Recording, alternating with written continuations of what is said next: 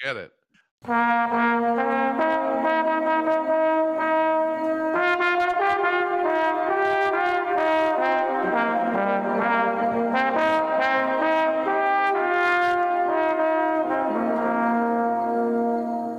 Welcome to Better Than Nothing. What you are about to hear is just me being able to speak with some amazing people that come from many walks of life. This episode of Better Than Nothing is brought to you by Concept by Iowa Hearing. Your hearing is our priority. Visit iowahearing.com or call 877 955 4020 for a free hearing screening. That's 877 955 4020. Hello, this is Ken Root. This week I am joined by a gentleman I've talked to once before.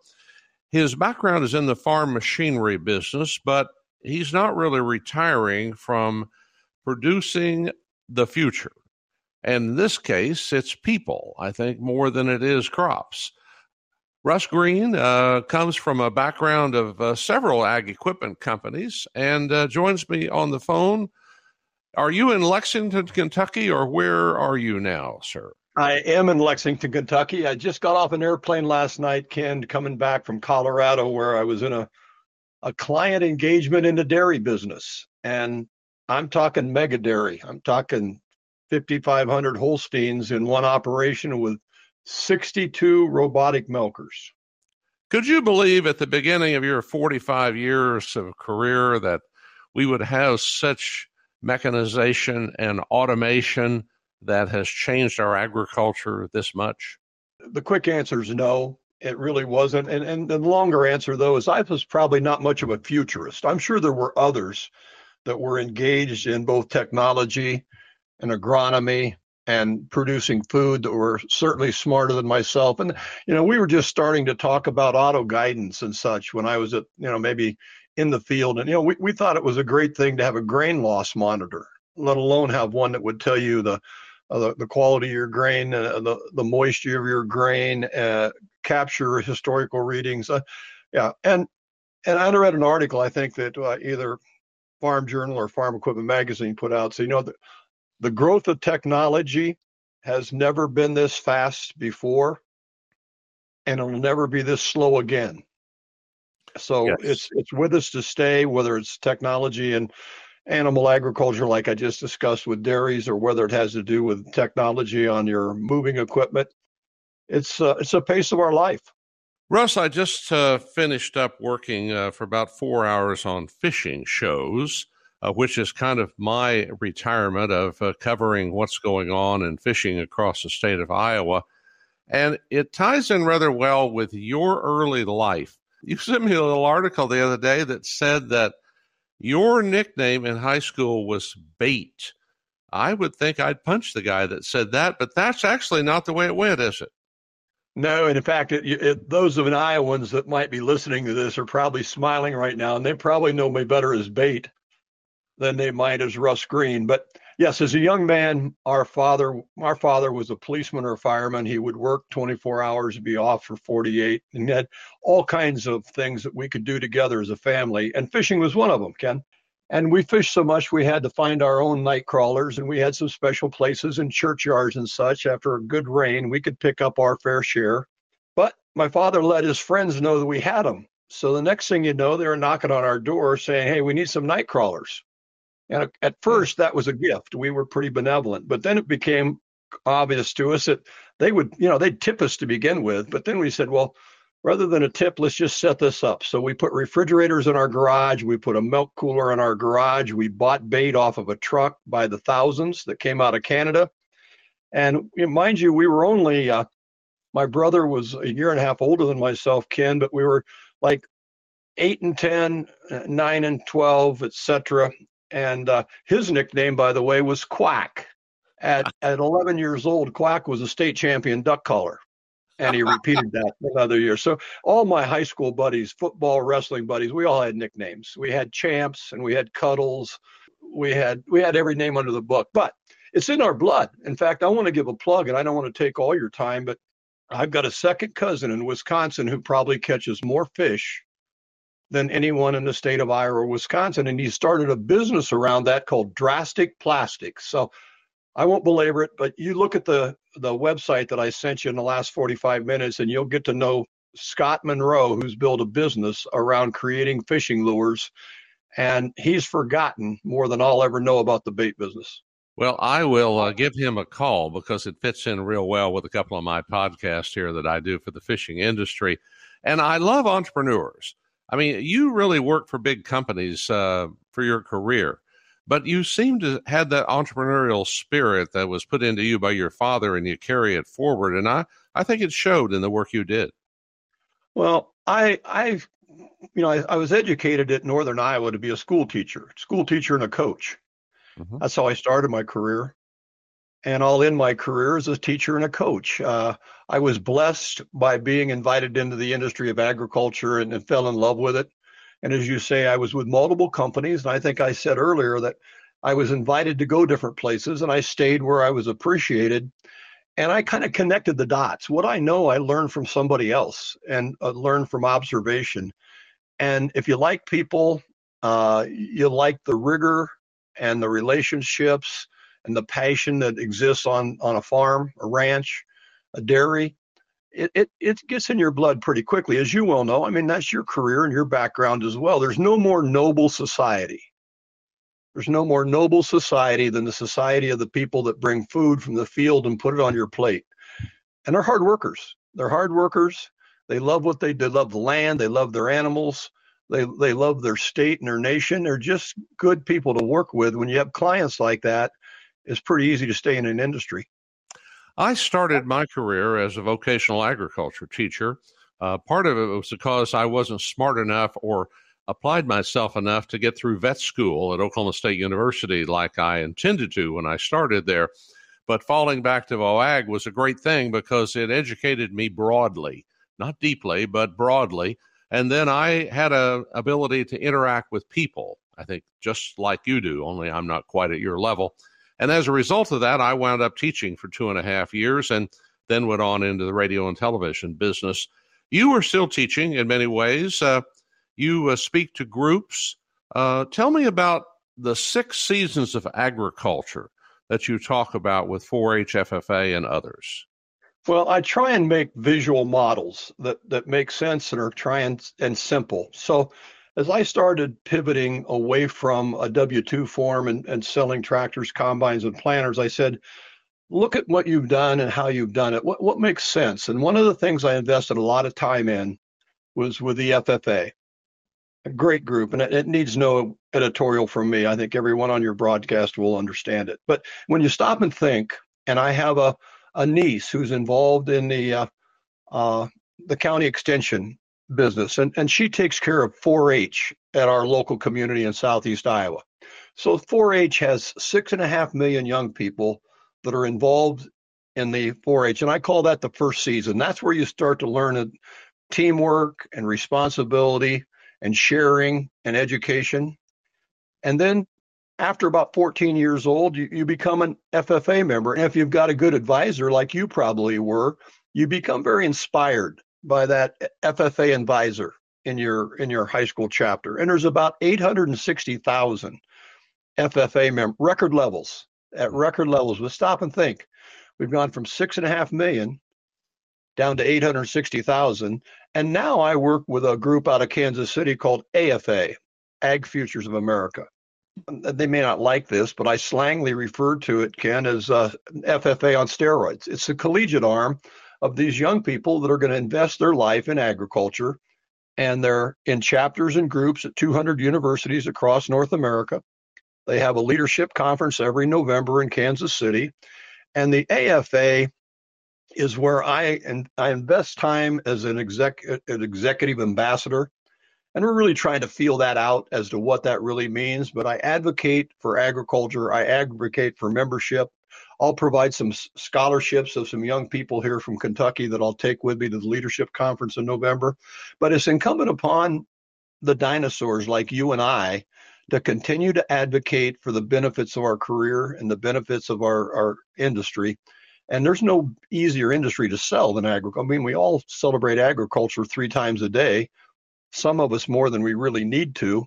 And it's mm-hmm. essential. It's absolutely an essential business.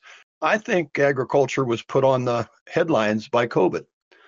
When people went to their grocery store and couldn't find the cut of meat that they wanted or the, the paper supplies that they needed, and kind of cock their head and say, What's with this? You know, what's broken? And it just shows how fragile our supply channel is and that we can't take anything for granted. So we need competent, skilled, creative, professional people in agriculture because it's going to be just as challenging for the next generation as it was for yours and mine. And now you enter the marketplace. Mm-hmm. So you enter in your first job and uh, you may like it and may progress your career uh, it may not be what you want and you pivot to something else, but you, you're you're entering the job force. If you're successful and skilled and have have the the the character to do it, you become a supervisor. So you've gone from the three youth seasons to entering, then mentoring, and maybe for a, a 15 year period of your life, you're the capstone of your career, you're mentoring other people under your supervision. And the last and the sixth season is the one I'm in, and that's where you reflect backwards. And that doesn't mean you go off and grab a fishing pole and, and, and take retirement. That means that you share your experiences backwards into the other five seasons, whether it's people entering the workforce, people that are working in a mentoring and in a supervisory role. But uh, we we owe it to our industry to pay back, and so I pay back in two ways. I mentioned the AFA, and the the second way I pay back is I identified some millennials. And of course, 68% of the workforce is millennials today, so it's not hard to identify them. But I identified second, third, fourth generation young people that are moving into their parents' or grandparents' business, and they needed somebody to coach them. They needed somebody to help pick up the rocks off the road. So I meet with this group, which I call the next generation of ag leaders, once a month in a Zoom call. I monitor somewhere between 20 and 30 different ag inputs like yours, like podcasts of yours, and I synthesize those back into uh, a more bite-sized chunks that my millennials in the next generation, and I call that group McCaben. And McCaben was named after my first three grandchildren, Mac, Kaylee, and Ben. So. I fly under the umbrella of McCaben for youth. Uh, I'm an executive ambassador for the AFA, but I still monetize myself myself and a partner, George Russell, have a group called MAC, the Machinery Advisors Consortium, and there's 11 advisors. And we coach dealers, agricultural dealers, construction dealers to higher financial performance. And as you can tell, I like the variety of it. Uh, the reason for me being in Colorado this week was to build a client scope there. I'll be in Utah next week and next month. I'll be in Nova Scotia. I've got Chicago meetings. So my wife is a very uh, patient, a very good mentor, and also a good spouse because she doesn't need me to mow the lawn every day. Wow, you are really, really staying busy. I like the um, your six seasons and the one that you call reflective or reflective back is a bit challenging to me at times because the uh, millennial generation is looking out for themselves and is weighted down by the responsibilities that some of them have taken on uh, to the point that uh, being advised by others uh, may not be the first thing they're looking to get. Um, I wonder how you uh, get them to break down maybe a defensiveness. And that's a good really question. Listen, that's a good question. Sometimes we broad brush different groups, whether it's our greatest generation, our parents and grandparents, or our generation, the baby boomers. Then you go X, Y, Z, and now they have a name Alpha for the the children that are being raised. But I, I think we got to be careful not to stereotype because I kind of do a pretty selective choice when I pinpoint someone that I think has the leadership characteristics. I'll give an example of a young man in Iowa who started his own regenerative ag business, uh, Continuum Ag. And by spotting those kind of people that are a cut above. And, and they're usually, you know, you can find that in a state FFA officer, a national FFA officer. You know, their parents may coach them and lead them, and they're still their parents, right? And and I don't know how you reacted to your parents, but my parents weren't always right, you know. But a third party can come in and say the same thing, lead in the same way, behave in the same way, and all of a sudden, mom and dad are pretty smart, and that starts to just round out their thinking. But you're right, and one of our a blessing and a curse, and you've already talked about technology, is our uh, everybody goes to bed at night with a computer 18 inches away from their ear called a cell phone. And some people use it and others let it use them. And when you get on an elevator today, uh, in the past, when you and I were at a convention, you used the elevator as a meeting room. You take a look at somebody's name tag and say, hey, you're from Nevada, Iowa. I went to school right down the street at Ames, Iowa. And you start a conversation. Today, everybody's putting their thumb on a, on a cell phone and looking down at their feet, and there's no social conversation. There, there's no interaction. Everybody expects a drive through fast food success and environment, and it's not that way. There's still a place for social interaction, there's still a place for conversation. And we, I'm rambling a bit, but everybody talks about sustainability. Ken, I think there's only two words that describes sustainability. And those two words are security and happiness. And that security could be could be emotional security, it could be health security, could be financial security, but there's only one word for happiness. And if you're both secure and happy, and that changes in your life, whether you're in the first, second, third, or sixth season of your life, what makes you secure and what makes you happy changes. But if you look at someone, I, I was on a Zoom call at noon today, and the gentleman looked like he just sucked a lemon. And I said, Arbnor, you're not smiling. What's what's with you today? Well, the weather's bad outside. Yeah, but you're inside and talking to me. So let's smile at each other and have a conversation. If you're not happy, you're going to reflect that on other people. So I think security and happiness, if you're if you're in those two zones, that's a sustainable place to be. We take so much for granted, though, Russ. That is a challenge to me as well as the younger generation that we expect things to be there. You know, if electricity goes off, people don't know what to do. Ben Sasse wrote a book about parenting, the absence of the of the American adult, and your values are still built within your family. And the stronger the family, the stronger your values. And I think I think your character and your values are built with an individual before they're 19 years old. And after that, uh, what you do is you apply your values and your character, and that becomes your style. Yeah. And if you had good role models, whether that be a teacher, whether that be a coach, whether that be a minister or a, a youth camp counselor, whatever it may have been, that helps you to understand that you have to be able to adapt and you have to be agile in that adaptation. And when the power goes out, uh, you still have to you you got to manage that risk and you got to go to survive. And you, you're right i've heard some of those same stories. Even my own grandson we live just uh, three quarters of a mile away from my daughter and her family. I have to be uh, an unpopular grandfather every once in a while when i say it's time to turn off the tablets. Let's uh, let's have a dialogue. But they will we, they will look at those. As a parent just like you had to monitor who the friends were and what the the hours of uh, responsibility for curfew were when they were young. You got to be responsible for what they have in their hands as a tablet. But there's no there's no good substitute for a good parent. Oh, I totally agree with that. You, uh, it's luck of the draw, uh, but it's certainly wonderful to be able to look back and realize that you had that, and it boosted you into who you are. Let's take a moment to talk with Taylor Parker, who's the president of Concept by Iowa Hearing.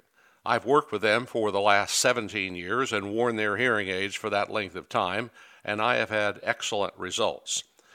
Taylor, dementia is of concern of people as we get older, and I understand there are several modifiable risks that you can employ. Could you tell us about those? Yeah, sure can. And so the studies were done by Johns Hopkins, um, Stanford, Cambridge University, so world-renowned, um, you know, research centers.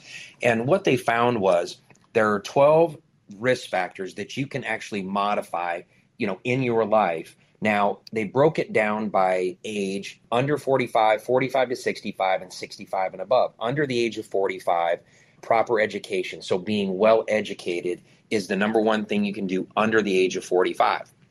Between the age of 45 and 65, obesity, alcohol consumption, blood pressure, brain injury, and hearing loss. So the between the age of 45 and 65 is actually the the number one thing you can do in that age bracket is actually treat your hearing loss. So it's not an age related thing. So between 45 and 65. Over 65, smoking, depression, social isolation, air pollution. And when you talk about air pollution, it's not just being out and about in a large city. There are actually carcinogens in a wood burning stove that can lead to one hearing loss, but also um, things you can do for dementia. So it's not just out and about in large cities. Um, lack of physical activity and diabetes.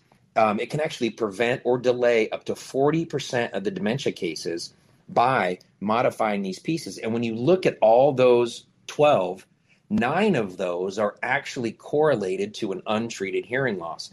But the number one thing you can actually do out of all 12 and do it between the age of 45 and 65 is actually treat your hearing loss. So when they talk about hearing loss being a, a, uh, a, very important thing, treating your hearing loss is the most modifiable thing you can do to help offset dementia. And wearing hearing devices or treating your hearing loss can reduce dementia symptoms by up to 75%. So studies are showing not only that hearing loss plays a cl- critical role in health conditions, you know, dementia being the, the biggest one, but also treating your hearing loss is not the number one thing you can do um, to help with dementia.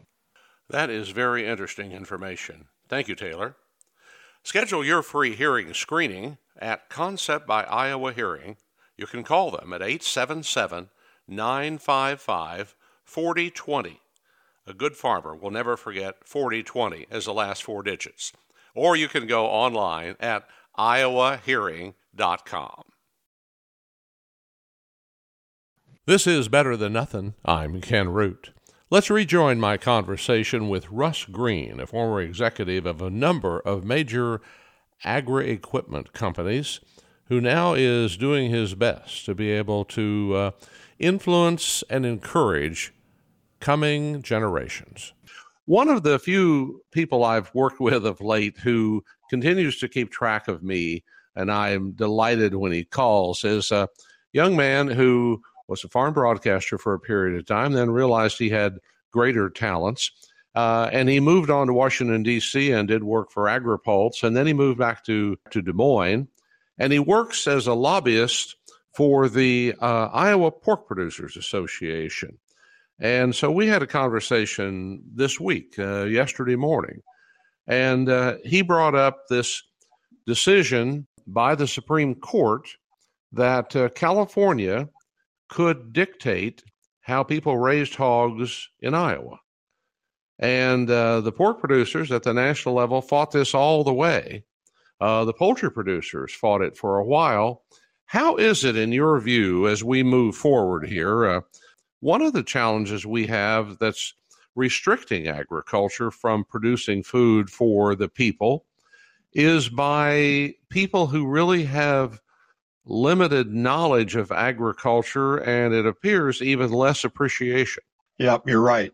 You're right. And let's back up a step. Let's back up a step with when we only have 1% of our society that's agrarian in nature and and is somewhere involved in food delivery from production to processing to transport to retail and delivery and 99% benefiting and, and eating from that you got first of all the, the odds are against you and specifically to that issue of the the SCOTUS, the Supreme Court of the U.S. decision on on pork, pork production. Thirteen percent of the pork goes into California. Mm-hmm. So now we're in a dilemma. Are we going to let Californians dictate the way a Washington, Iowa pork producer has gestation crates set up for his sows so that they don't lay on the baby pigs and have a mortality rate? Are we going to let another state dictate the morals and the characteristics of our production? Well, on one hand, if you want to get that 13% production, you're going to change something or the people in California are not going to have a BLT, they're going to have an LT. There'll be no bacon on it. and are they going to dictate how that happens? And and it, again, consumerism and supply and demand will weigh out. I was I was at a AAA, which stands for Animal Agricultural Alliance meeting in DC the week before that decision came down. And this alliance group is trying to be the truth tellers to protect the industry against animal activists.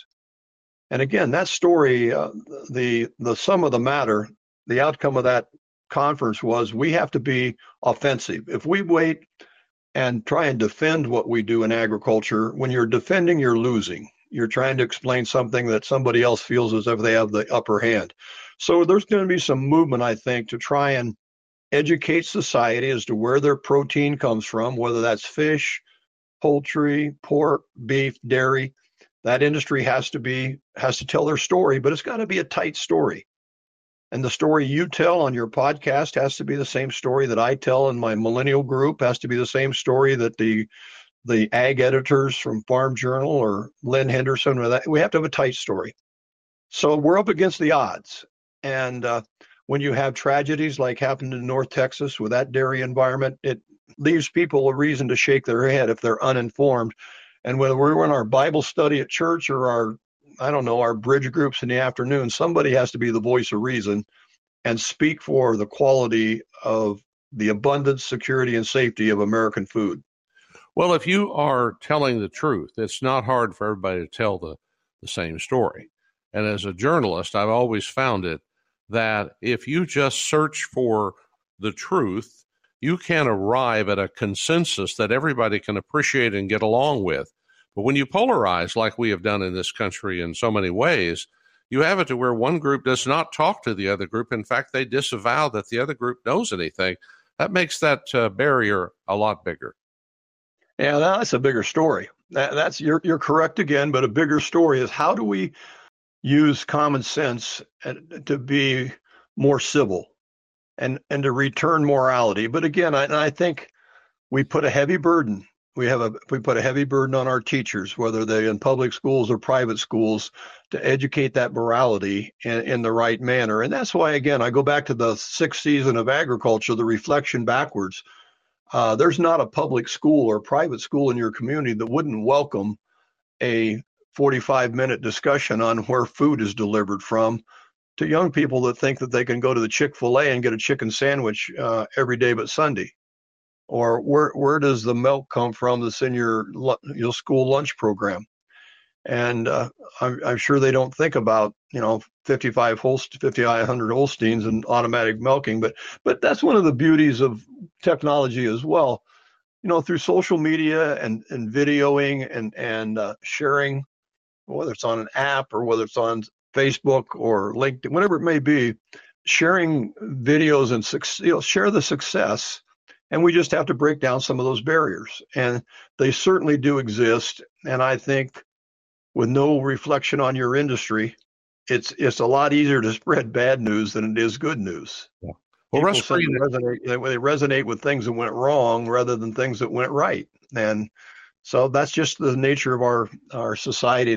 But again, if people are smiling, then they, they feel good about the experiences they're having. When you see somebody who's not, not smiling, whether they work for you or not, whether they're in your church or not, whether they're on your block or not, it's okay to ask, hey, what, what's not making you smile today? And you might be surprised with the answer. Well, Russ Green, you uh, you bring some presence and some a lot of reality and common sense to the issues that we discussed, and being reflective uh, back to uh, younger generations is a bit challenging for all of us, but if you can do so and uh, you can find value and they can find value in what you say, I think you may be able to make them understand a little bit more and make everyone a little happier, uh, yourself included. And so it uh, it can work well. I thank you for what you do and what you continue to do and the excitement you have in doing so. And uh, I'll keep up with you on LinkedIn and I hope that folks will write back and tell me what they think of our discussion. We need to get a fishing pole together, friend. We need to get down the gotta go down to the bank of the river and tell some stories to each other. Thank you, Russ. Thank you, Ken. Thanks for listening to Better Than Nothing. I hope you stayed awake for most of it and liked what you heard. If you'd like to tell me your thoughts or relate your memories, send it to kenroot at gmail.com. We'll try to put out one of these every week, and you can sign up with your podcast service to be reminded when the next one's available. See you next week for another episode of Better Than Nothing.